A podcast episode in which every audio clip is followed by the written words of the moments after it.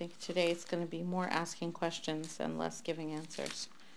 Maybe next time we'll get more more answers because I sort of pre- I prepared for today to speak about this last pasuk. Lama'an yirbu yimechem v'imei al ha'adama asher nishba Hashem la'avosechem l'seis lahem kimei hashamayim al ha'aretz. And we've touched on a lot of points with this because it's the concluding statement and it's a lima'an, like this is the purpose. Here's the goal. Here's the and so we've already touched on this pasuk many times as we've gone through V'hayim Shemoah.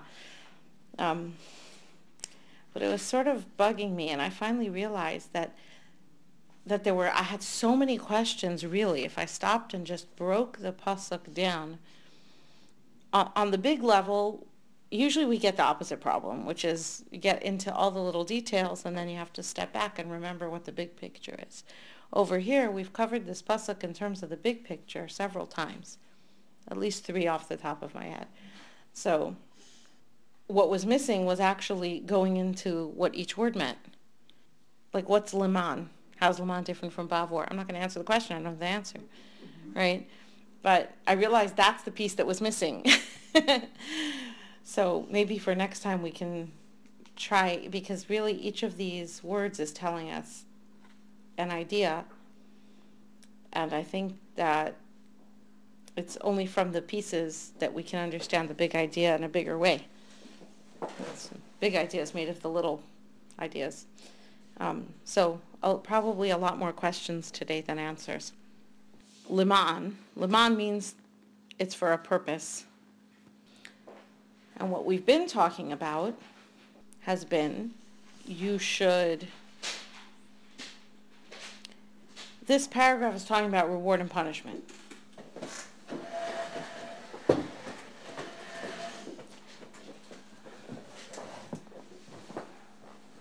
here's what happens if you're listening to the Torah and the mitzvos, then you have a good life on a good land. And here's what happens when you are turning away from the mitzvos. You end up with not so good of a life and not on the good land.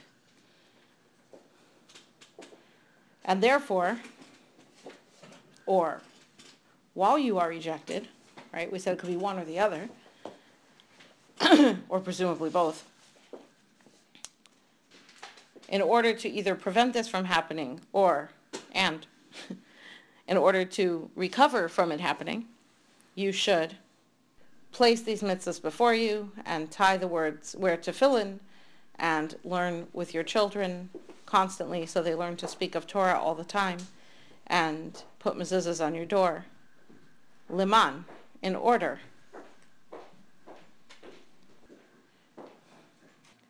The in order that's about to be stated is the joyous circumstance that is hinted to at the beginning of the paragraph that opens Vehaya im Shamoa Tishma'u. Because Chazal have taught us Vehaya means something happy is going to happen. Vihaya is a word that introduces a joyous circumstance. And it culminates in lema'an yirbu yemechem, in order that your days will be yirbu. Yirbu is a lashon of bracha. Your days will be blessed. They'll be multiplied. They'll be made more. V'mei and the days of your children. Al ha'adama, upon the land, Asher nishba Hashem la'avosechem, which Hashem has sworn to your forefathers, laseis lahem, to give to them. Kimei hashamayim al haaretz, like the days of the heavens over the earth. And you can hear in the words, which is why I said I really I need more time on the individual words. Because this pasuk is a pasuk that that represents everything about Geula. It's the purpose, it's the goal, it's the end. Place. And you see the hints of it, and I can point to the hints, but we have to take them really as questions, not answers. So, for example, Yirbu Yamechem, how could days be multiplied? How could days be blessed? Right? Ribui is is a blessing. It means it, it's related to the word bracha with the bays and the resh. It's uh, you know, Yaakov said to Esav, Yeshli Rov, I have a lot. Rove. Right? Esav said Yeshli Kol, I have everything. Oh, the other way around, sorry. Esav said Yeshli Rove, Yaakov said Yeshli Kol. So what's what's a yirbu? Meaning if a person has a set number of days, how could they be made more? Why is there a focus on the days and the days of the children? That already tells you you're talking about something that's that's uh, got a kind of nitzchios, a kind of eternity. Because even if this door, as the Alkut said, brings, you know, if this door passes, this generation passes, and a new generation arises, and the new generation arises before the first one passes. So you have a continuity that's being referenced here. Al ha'adama, upon the land. That's already a very deep relationship. That goes back to the time of Adam.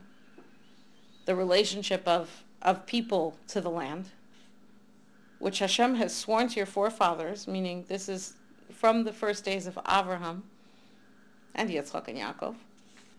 The promises of what the Jewish people will be because of the greatness of the forefathers who were the Merkava, bringing knowledge of the Shekhinah and revelation of the Shekhinah into the world, this is going to be the fulfillment of those promises. Kimei hashamayim al haaretz, like the days of the heavens over the earth. At the very least, that's talking about all the days of the physical universe. So there's a lot more questions here than answers. And Chazal also, as we'll get to, see many, many indications, right? Because what, what time is this? This is talking about either from either and, right, on many levels. So on the level of Moshe speaking to the Jewish people before they go into Eretz Yisrael, so here's how to make it last longer. You're going into a good situation. This is the first major Geula. This is leaving Mitzrayim and coming into Eretz Yisrael, the first time the Jewish people will live as a nation in the land with the Beis HaMikdash, with the Shechina, with the miracles, keeping the mitzvahs of the Torah, including the mitzvahs that are Tluyos Ba'aretz. and it's also talking about a return to the land in the long run. Okay, so Rashi says, Leman Yirbu, in order that they should be made many, your days and the days of your children on the land. And he quotes the Gemara, which says, Imasisam Cain, if you do this, Yirbu, they'll multiply. Ve'im lav lo yirbu, meaning incorporated in the idea that if you do this, then yirbu yumechem v'imei al hadama, is the message that if you don't do it, then it won't. Which is, I suppose, one way of summing up the paragraph of Ahayim Shamoa as Kabbalah Schar Onesh right? The, the fact that we accept upon ourselves the idea that there is an ol mitzvos, there's a duty to do mitzvos, and we accept it, and we accept it happily.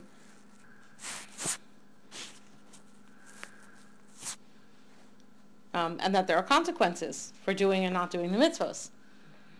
That sums it up.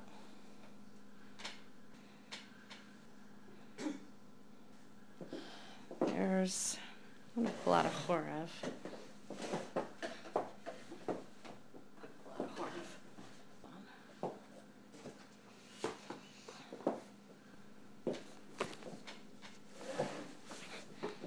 See if I can quickly, 78.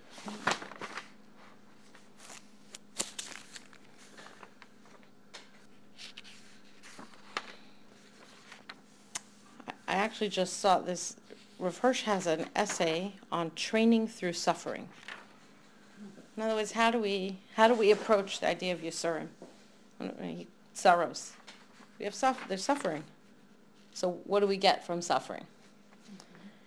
And he uses as the, the core passage, um, a passage which we spent some time on last year when we were in Dvarim. It's in Va'eschanan. Where Hashem says, think about how Hashem has led you in the desert for 40 years. He afflicted you to prove you. He caused you to hunger, and he gave you the mun to eat, which you did not know about and your forefathers did not know about, in order that you would know that man does not live by the bread, but by the word of God. And your clothing didn't wear out, and your feet didn't swell up. And you should consider that just as a man gives musr to his child, gives direction, moves him in a direction, that's how Hashem is chastening, chasteneth thee. Because this is a very old translation. When, when we have struggles, and we have bitter times, and we have situations in which we are bare or sick or miserable, as is hinted to in V'haya'im Shemoah, Va'avadatem Mehera al ha'aretz hatova asher Hashem nosein lachem. Recognizing that we are in fact weak and suffering, rather than trying to ignore that, um, and that we are helpless, and that Hashem is the only one that we can turn to, is the beginning of learning Yira. And at the same time, the suffering of the of training teaches us our nothingness, that's the helplessness. It also teaches us our greatness. Because it teaches us, it's a great, they teach you at the same time the imperishable character of your true greatness, the greatness which you ignored. If your suffering takes away everything you have in life other than your own self, then nothing remains to you except your heart and the treasures you find there. And at the same time, they teach you the lasting character of the greatness which you yourself are.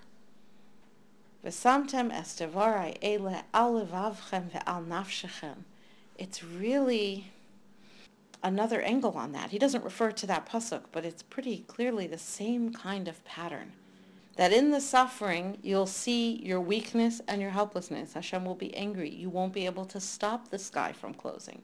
You won't be able to cause the rain to fall. You won't be able to force the land to give out its fruit. And you'll lose the good land.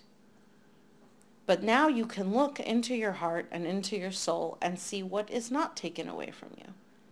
This is a new a new way of describing Hakobi De Shemayim Chutz Shemayim. It's your greatness as well. Because that piece which is not taken away from you is what you would ignore if the rest hadn't been stripped away. And this is the purpose of Yirbu. The purpose of all of this is to come back to a situation when we're on the land and we are yet not ignoring what is truly great and what is truly weak in us. Recognizing Hashem is the source of all. It is the lesson of the mun. That's why he starts with that. That's the prototypical case is with the mun, the hunger, and then receiving food. But it wasn't what we were looking for, and we couldn't have caused it to come. And it all depends on our our level of behavior. And I think it's it's the true meaning of kabbalas ol mitzvos in the same way that we talk about kabbalas Yisurim with Ahava, with love. I think there's an aspect to which, in saying the Haya'im Shamoa, accepting the burden of mitzvah, the burden, the yoke of mitzvahs with love, and all that that demands, including schar and including onesh. But the love comes from recognizing that just as a person gives Musr to their child to send them in the right direction. This is how Hashem directs us. It's to send us in the right direction. And the process of that is a process of seeing simultaneously our nothingness and our greatness, both at once. And that's something that when we do recognize the nothingness and the greatness, should arouse inside of us both Yira and Ahava together. That's what it's intended to do. Goals, our goal and mission. Yeah. just the paragraph describes a process with the goal kept in mind. Mm-hmm. um, a little note question was asked of Rav Chaim Kanievsky. When the pasuk says, "Kimei hashamayim al haaretz," the "k" kimei means it's like. Is that referring to what is it in this pasuk that is like the days of the heavens over the earth? Is it the part of the pasuk that says, "Your days will be multiplied, and the days of your children"? Like they'll be multiplied. There'll be a lot of days, just like the number of days of the heavens on the earth, kind of eternal. Or is it referring to Lases Lahem? Hashem saying he'll give the land to the Avos as the days of the heavens on the earth, which is actually more adjacent. And one, actually, the first is what it seems to be the Ramban's understanding, and the second seems to be the Rambam's understanding. And he said, it's on Yirbu. In other words, your days will be multiplied in the days of your children like the days of the heavens on the earth, which probably is how you heard it. But it's interesting to realize that you could have heard it differently. Mm-hmm. Rabbeinu Bachye says, Hashem swore to your forefathers to give them the land like the days of the heavens on the earth. He's obviously taking the Rambam's approach. yeah. Lamedcha, the Torah is teaching you. Lamedcha akasov. Ki Eretz Yisrael nisuna li Yisrael leolam. That the land of Israel was given to the Jewish people forever. Hashem swore to your forefathers to give them the land in the same way that he placed the heavens over the earth, meaning always, for as long as either one of them exists, they're together. Ve'im yigalu mimenu, if they are exiled from the land, asidin lachzor lesocha, then you know that they are in the future going to return to it. If they're out, it's temporary. She'ein uma velashon moshivinosa umachzikim No other nation or tongue can settle it or hold on to it, ki'im Yisrael, other than the Jewish people. Rav Schwab says, your days will be multiplied in the days of your children al ha'adama, upon the land. It would actually be more common to say ba'adama, in the land. Or like it, where you'd really hear it is ba'aretz. Not so much say al ha'aretz, you'd say ba'aretz, right? In the land, like it within the boundaries of the land. Al ha'adama is a de- degree of domination. To be upon something means that you're above it and you are ruling over it. So the promise is referring to a time when we are in control of the land, not just in the land, but other people are contesting or asserting control over it. This is promising a much more complete ownership of the land than that. It refers to a time without shibud malchios in any form, without any degree of subjugation of other nations. That's talking to a time before there was a galus, meaning the first, the first time from the time of Yoshua, and also, and this is I don't understand exactly what he's saying. Also, to whatever point it is in galus, when visamtem kicks in. Visamtem meaning you place these words on your heart and soul. Once we start a process on our end that leads to a return to the land and longevity there. It sounds to me like he's referring to a gradual process of redemption. what makes it sound gradual? Um, because he's talking about a time where it's still Golos, but leading to Geula. That, that's a process, right? We say that there are two, the, the Gemara talks about two different ways that the Geula may come, be'itoach ishana, in its time and being hastened. So in its time is a process. In a hurry is like taking us out of Mitzrayim, you know, like the shofar blows and you get on the plane or pile into the Beis HaKnesses and go. Not, not a long process it sounds to me like he's perhaps referring to the process. The process being the process described here, that you place these words on your heart, meaning even from then, once, once you're headed toward the goal, it's already partly the goal. But you don't know that till you have the longevity afterward. So you may not know until afterward where you were up to in the process. Yeah, exactly. So how far back do you go? You could go back earlier than that, you know, in the late 14, early 1500s, they reestablished the Sanhedrin in Tzfas, but the Chacham of Yerushalayim weren't so happy about that. So, Right, right, yeah. Yeah, like how far, I don't know, right? It could be we won't really know, or maybe it's all in there, I don't know. But you can't say that now, even, even now, you can't say that it's the state of Noshibud Malchios. So, Even during Yeshua, there was the Philistine, there was, there was a Right. very short That's true. That's a good point. That's a good point. That already from the time of Yeshua, we call that conquering the land, and yet it was a process. It took time, and it wasn't really till the time of Shlomo that it was all peaceful, and it didn't last so long. Right. And soon after that, they again, yeah. Okay. The Or Chaim says, Kasha. It's difficult to understand. Lama hikti maimar zeh kodem maimar uchsavtam. Why are the psukim in this order? Why does it say write them on the mezuzos of your home and your gates in order that your days will be lengthened and the days of your children? That's how it ends up coming out. You could have said it maybe afterward, like, do these mitzvos in order that your days will be lengthened, and write the words about this on your doorposts. It doesn't say that. This is more he says it's kasha, like difficult to understand why it would be that way. He said, perhaps it's in order that we should recognize that there's a, that it follows. There's a degree to which it follows. And he quotes Chazal, who say, Kol hazahir b'mitzvahs mezuzah ma'arichin lo yamavu shnosav.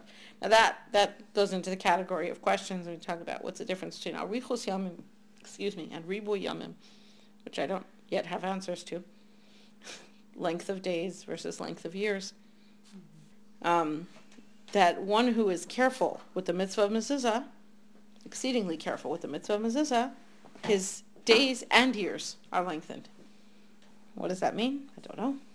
I mean, you can understand what it means in a pshat, but we don't find that in general. It's not like the Torah says. The Torah says that there's two mitzvahs that have arichos yamim associated with them. Honoring parents and sending a mother bird away from the chicks or the eggs before you take them. It doesn't say that about mezuzah. And what the Or Chaim is saying is, no, you know, Chazal are kind of telling you it does sort of say that about mezuzah. Write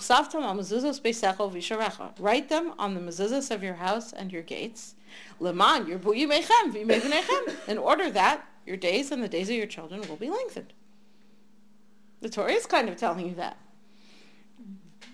The Baal says also uh, more or less the same thing. Um, the Baal ties it more to the idea that by having the mezuzah at the door, that reminder that this home is dedicated to service of Hashem, and that this space is a space that is dedicated to Hashem, prevents destructive forces from coming in. It's, it's not a place for them. There's something a little bit interesting here.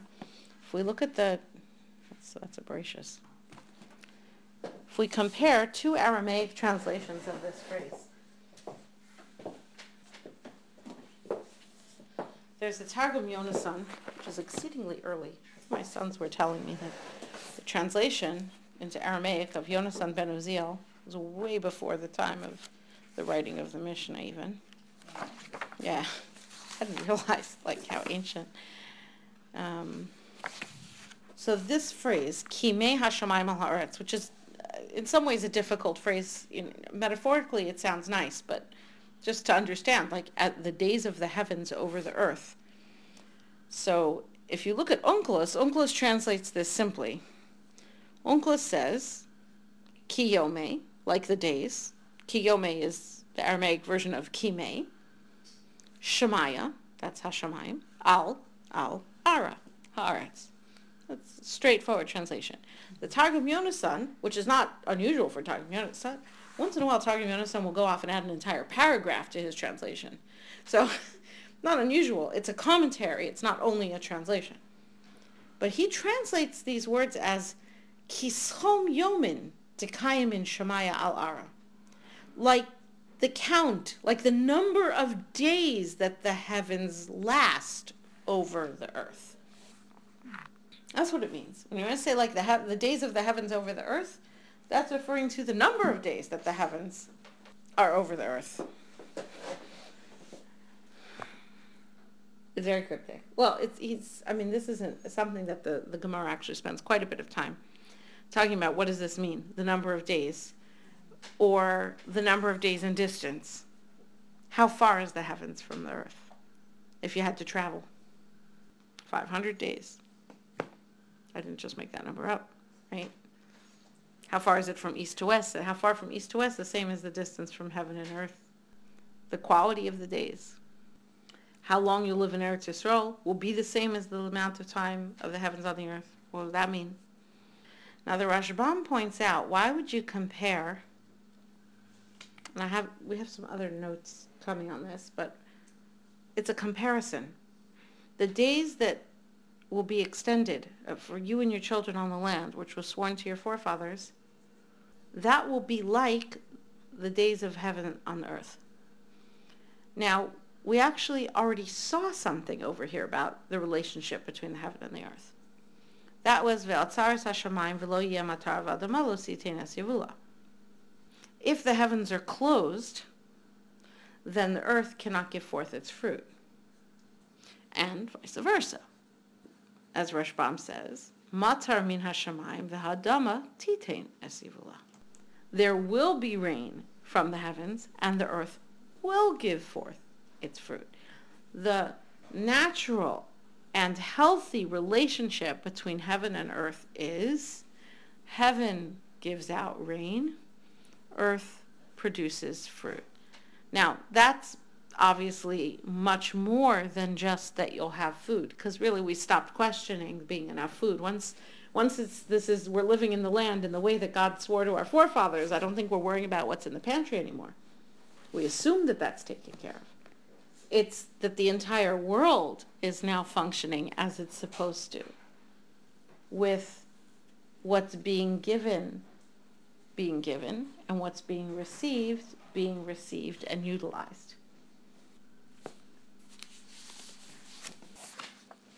Let's see if, so the Ksav Sofer says, for example, just as the heaven brings abundance to the earth, the tzaddikim will be a source of bracha to everything on earth. When the when your days and the days of your children are like was sworn to the forefathers, this is like the heavens showering rain onto the earth. That through the tzaddikim, the bracha falls upon the earth. Similarly, oh, we're really out of order.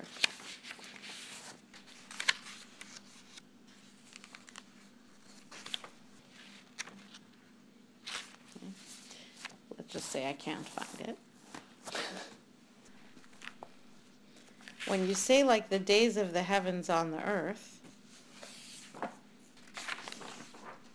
you do look back into Bereshis. Ela toldos hashamayim v'haaretz. These are the generations of the heaven and the earth. Behi baram, in their creation. Biyom, on the day, asos Hashem came eretz v'shamayim, that God created the earth and the heavens. Like those days. Now that pasuk has, these are the generations of the heavens and the earth. Generations is wrong. This is the product. This is the outcome produced by the heavens and the earth. Behi baram, as of their creation. And the word Behi baram spells Be'avraham, with Avraham.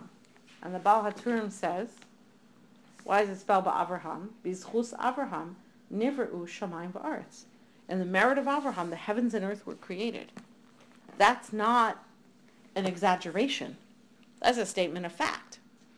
Hashem created the heavens and the earth because somebody was going to come and look at that heavens and earth and live in that heaven and earth and say, there is a God. We can reveal him by living here and looking at where we live and he will teach his children. There's another lema'an there. Lema'an asher yitzaves banaves beso acharav. Hashem says uh, he's going to make a covenant with Abraham because, not because, for the purpose that he will command his children after him to keep the Torah, to do tzedakah and mishpat. Okay, this is why. This is why we have other places where we see there was a risk. What if the Jews didn't accept the Torah? There was a risk of heaven and earth being destroyed. Because this is what we're here for. And this is what, okay, so if we're here for that purpose, to recognize Hashem, to be mamlechim, to keep the mitzvahs, to accept the Torah, what's heaven and earth created for? It's created as the environment for us to do that. Therefore, in the merit of Avraham, the heavens and earth are created. Because we all started with Avraham. Not just genetically, also genetically. We all started with Avraham because this is the beginning of the revelation of Hashem into the world and the beginning of the acceptance of the Torah, which we're fulfilling and continuing.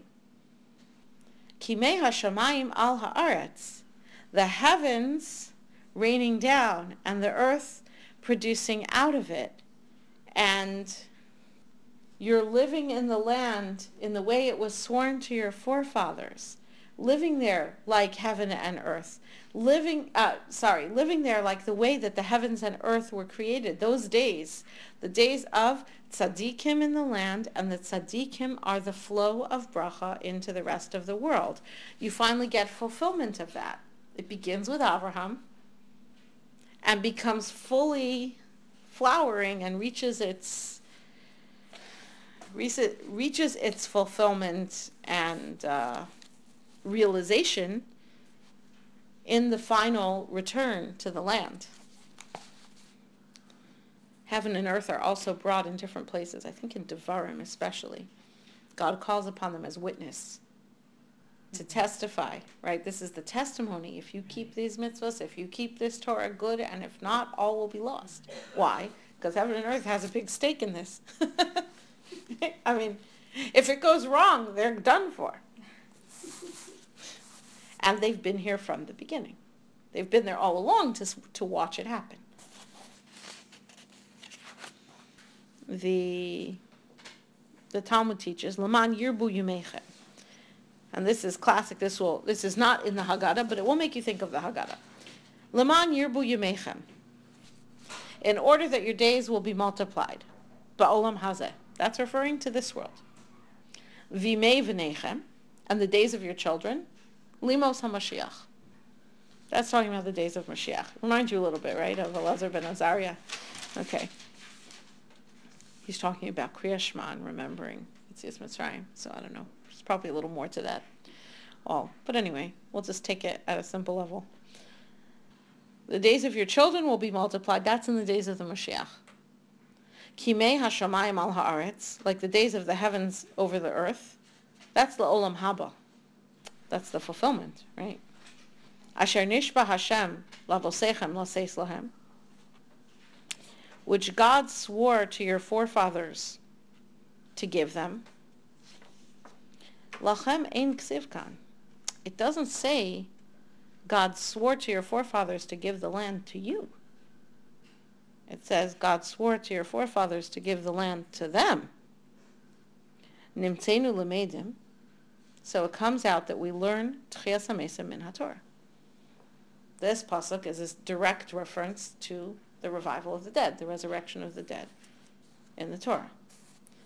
So Gemara does find several places. Some of them are pretty explicit. I had no idea. Baruch was like, wait, there's a pasuk in Daniel that says that those who reside in the dust will rise again. I mean, some of them are actually fairly explicit mm-hmm. references to the resurrection of the dead. But it comes out that because Hashem swore to the forefathers to give them this land, that they should be able to live in it in accordance with the merit they brought to it. right? If Abraham is the source of it all, how could he miss out? Mm-hmm. He's promised to live in the land. He's promised to live like this, and he will. Now, this, to tell you, this led me to a question that I, it's really bothering me. It's not bothering me. It's um, working on me so much that I, I find it difficult to even think about anything else in this context.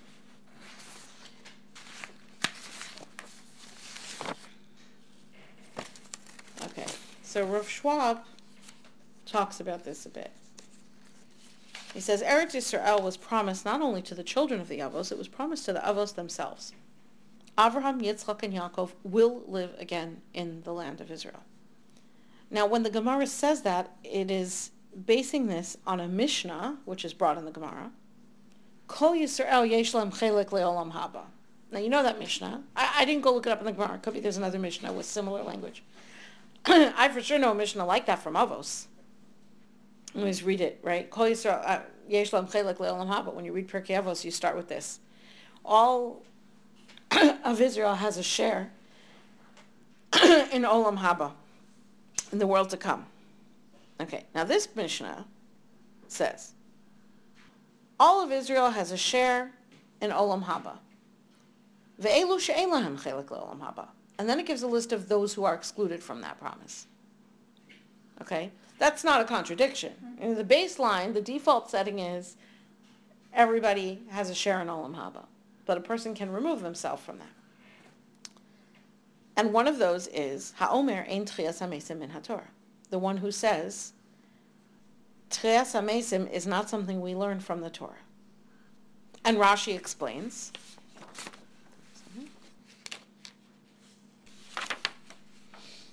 Shekofer b'midrashim, the darshinan b'gemar l'kamon, minayin l'tchias hamesim min haTorah means a person who denies the explanations of the Medrash and the Gemara that are brought here that ask the question and answer the question, where do we see Tchias HaMesim in the Torah?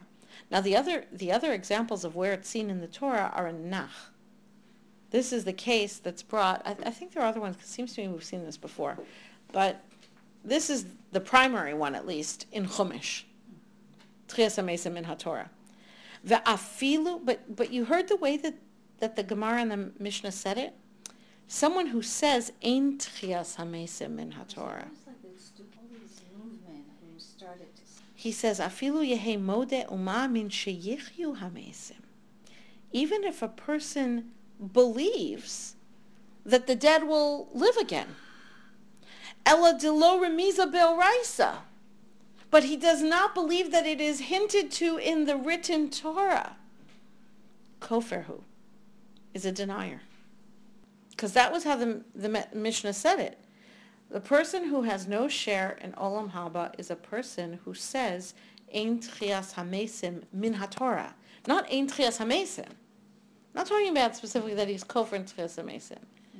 It's someone who's kofar in Tchias Hamesim Min HaTorah. And this is what I'm, this is what is sort of troubling around in the back of my mind. Why is that so important? That's a very, very, it's that, because the Gemara is telling us that there's a very important point, and I feel like I'm missing it. yeah, not, not because I have a, a, difficulty with it. My difficulty is I'm missing a point, because the Gemara is saying that it is critical. This is a critical element of your emuna and bitachon. It's a very extreme you consequence. Go to Rabbi Tatz has lengthy explanation of that point in many. Really? I have missed it so far. I would love to hear it. I actually pulled out a few of his books to see if he Yeah, indicated it in another topic. At some point, there was an explanation that you don't do the mitzvah for the schach, I'm not speaking about olam haba. Yeah, And people say, see, me Torah. There isn't. There, there is, you know, and, and then all these breakaway movements started to kind of say certain things, and the Mishnah and the Gemara were actually, this is, you know, the, the thirteenth principle of faith. It's addressing exactly these breakaway movements that's interesting because if it really start because that was the first place. That was after Antigonos Ish Socho. Yes, yeah, I yeah. heard Rabbi Katz speak on that topic. And, and that process, starting with Shimon Hatzadik, and then you have Right. Antigonos Ish Socho, and you already have the Greek name, Right. and you have, right? So his students were the one, he said, Al tiyu ka'avadim hamasham shemes harav al manas lakabel pras. Don't be like servants who serve their master to to receive the reward. You'd be the kind of person who serves God not because of the reward or the punishment, which is interesting if it ties to that because this paragraph of Shema is about schar and onesh. Right, right, well, I think he mentions Now, it's not, the goal is not that the purpose should be the schar and the onesh, Yeah, yeah, yeah. but it's definitely about schar and onesh, recognizing that it's so. Yeah. So that would be a, a really interesting thing to find that that's the source of. Look in his Syria of the, the, the thirteen principles. Okay, I don't know if I have it, but I'll look for it because this is really just.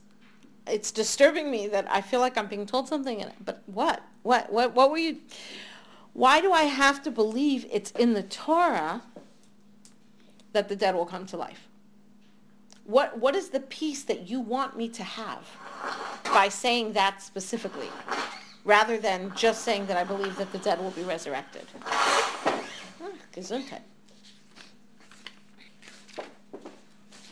Good morning. Hello.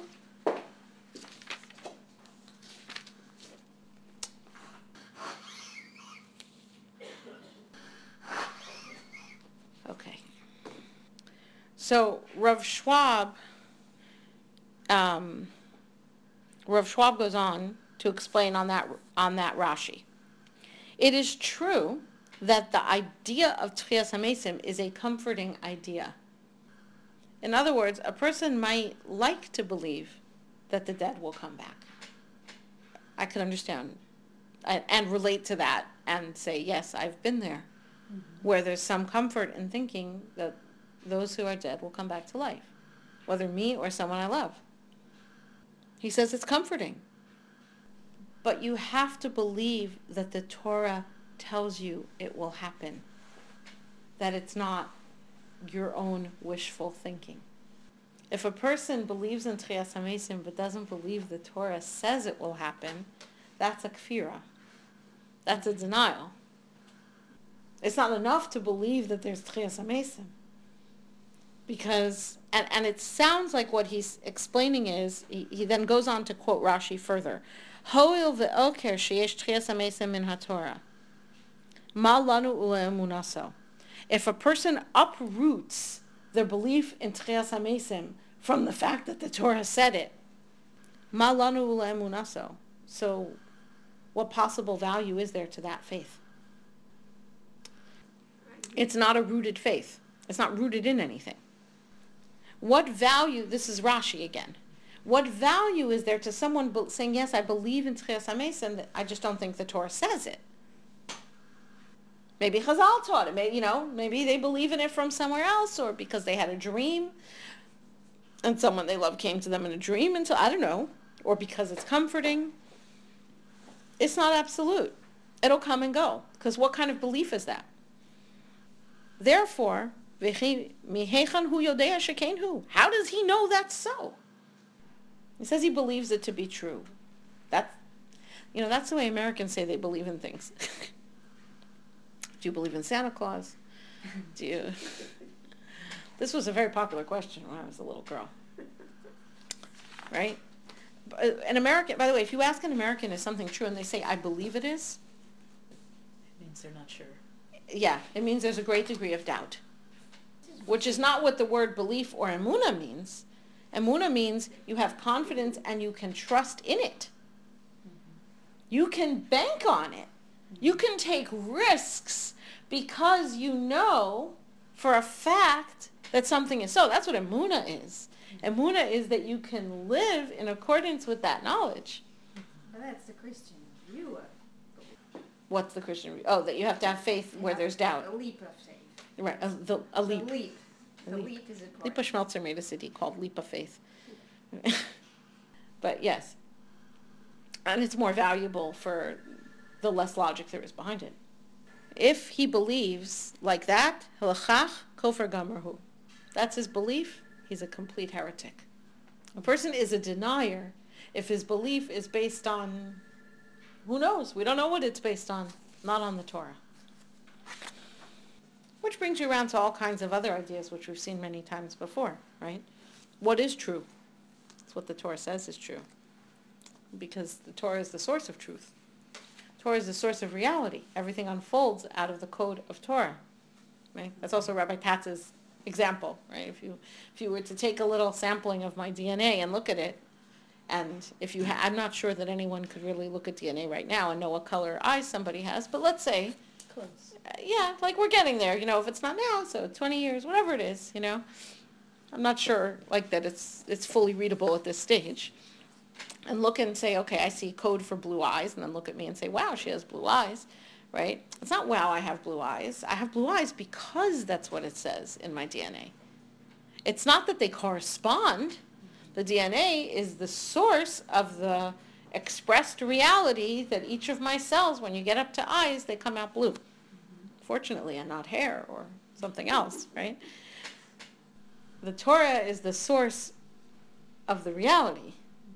And I think one lesson we can take from this, although I still have this feeling that I'm not getting the actual point that the Gemara is trying to tell me, but one lesson here is about what it means to believe.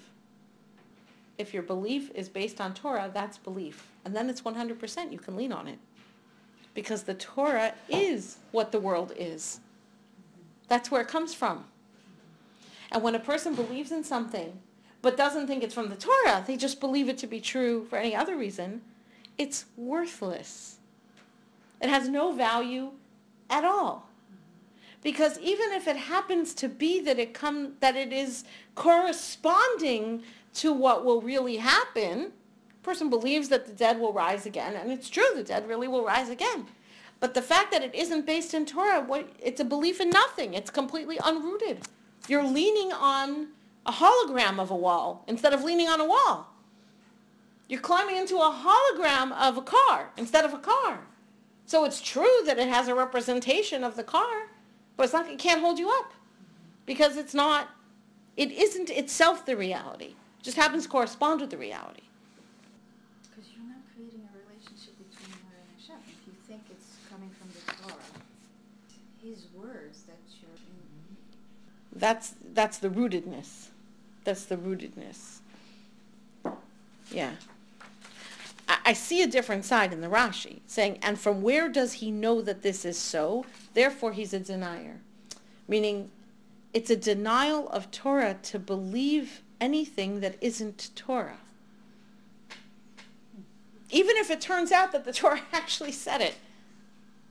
Because believing in something which is not an expression of the truth of Torah is kfirah.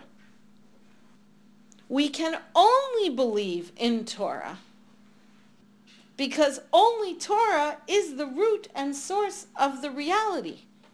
If we believe something that isn't Torah or that we think isn't Torah and we believe it just sort of on its own, we are now believing in something which is not Torah. And this is kfirah. And it's just as much kfirah if the thing you believe in happens to be true. Right. In the same way that if a person did not, right? Uh, a- The Torah is the standing word of Hashem. So if it's in your own You, you're not believing in Hashem. Yeah. You know, it's just it's it, it has value because it's his words and he's reality. This, this, he is reality and this is reality. He's the source of reality, which goes back to what we're talking about with the Yisurim and this whole pattern of a haya im Shamoa. Hashem is the source of everything, and when we can see that, that we are nothing and he is the source of everything, and yet what we have to bring to it is the Yerushalayim, how we accept it, how we work with it. There was a wonderful little passage. Little, big. Uh-oh. It's upstairs. Upstairs. See if I can remember it.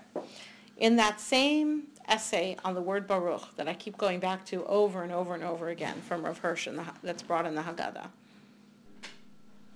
he says, when we say the word Baruch, it does not mean bless me. Why? Because a Jew knows that he has already been blessed. That whatever we have and whatever we don't have is the blessing which Hashem has given us.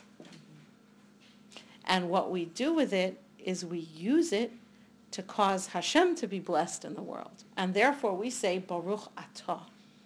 Not bless me, may you, Hashem, be blessed.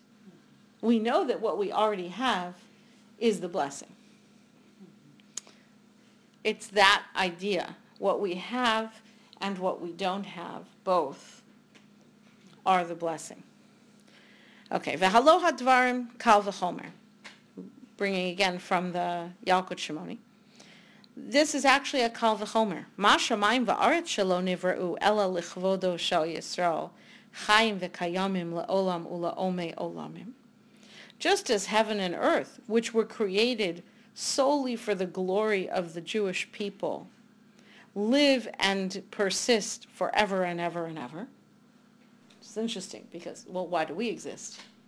That's for the glory of Hashem, right? So the heaven and earth exist as an environment to contain us. But we exist, so to speak, right? V'shochanti b'socham, to create an environment for the kavod of Hashem. Kal v'chomer la tzadikim, so kal v'chomer tzadikim, sheba'avuram nivra ha'olam. The world was created on their behalf. So kal v'chomer, they should exist forever and ever, like the heavens and the earth. Oy, oy, oy. That's kimei hashamayim al haaretz. Okay, so I will, um, I'll stop here. I still think we have more questions than answers.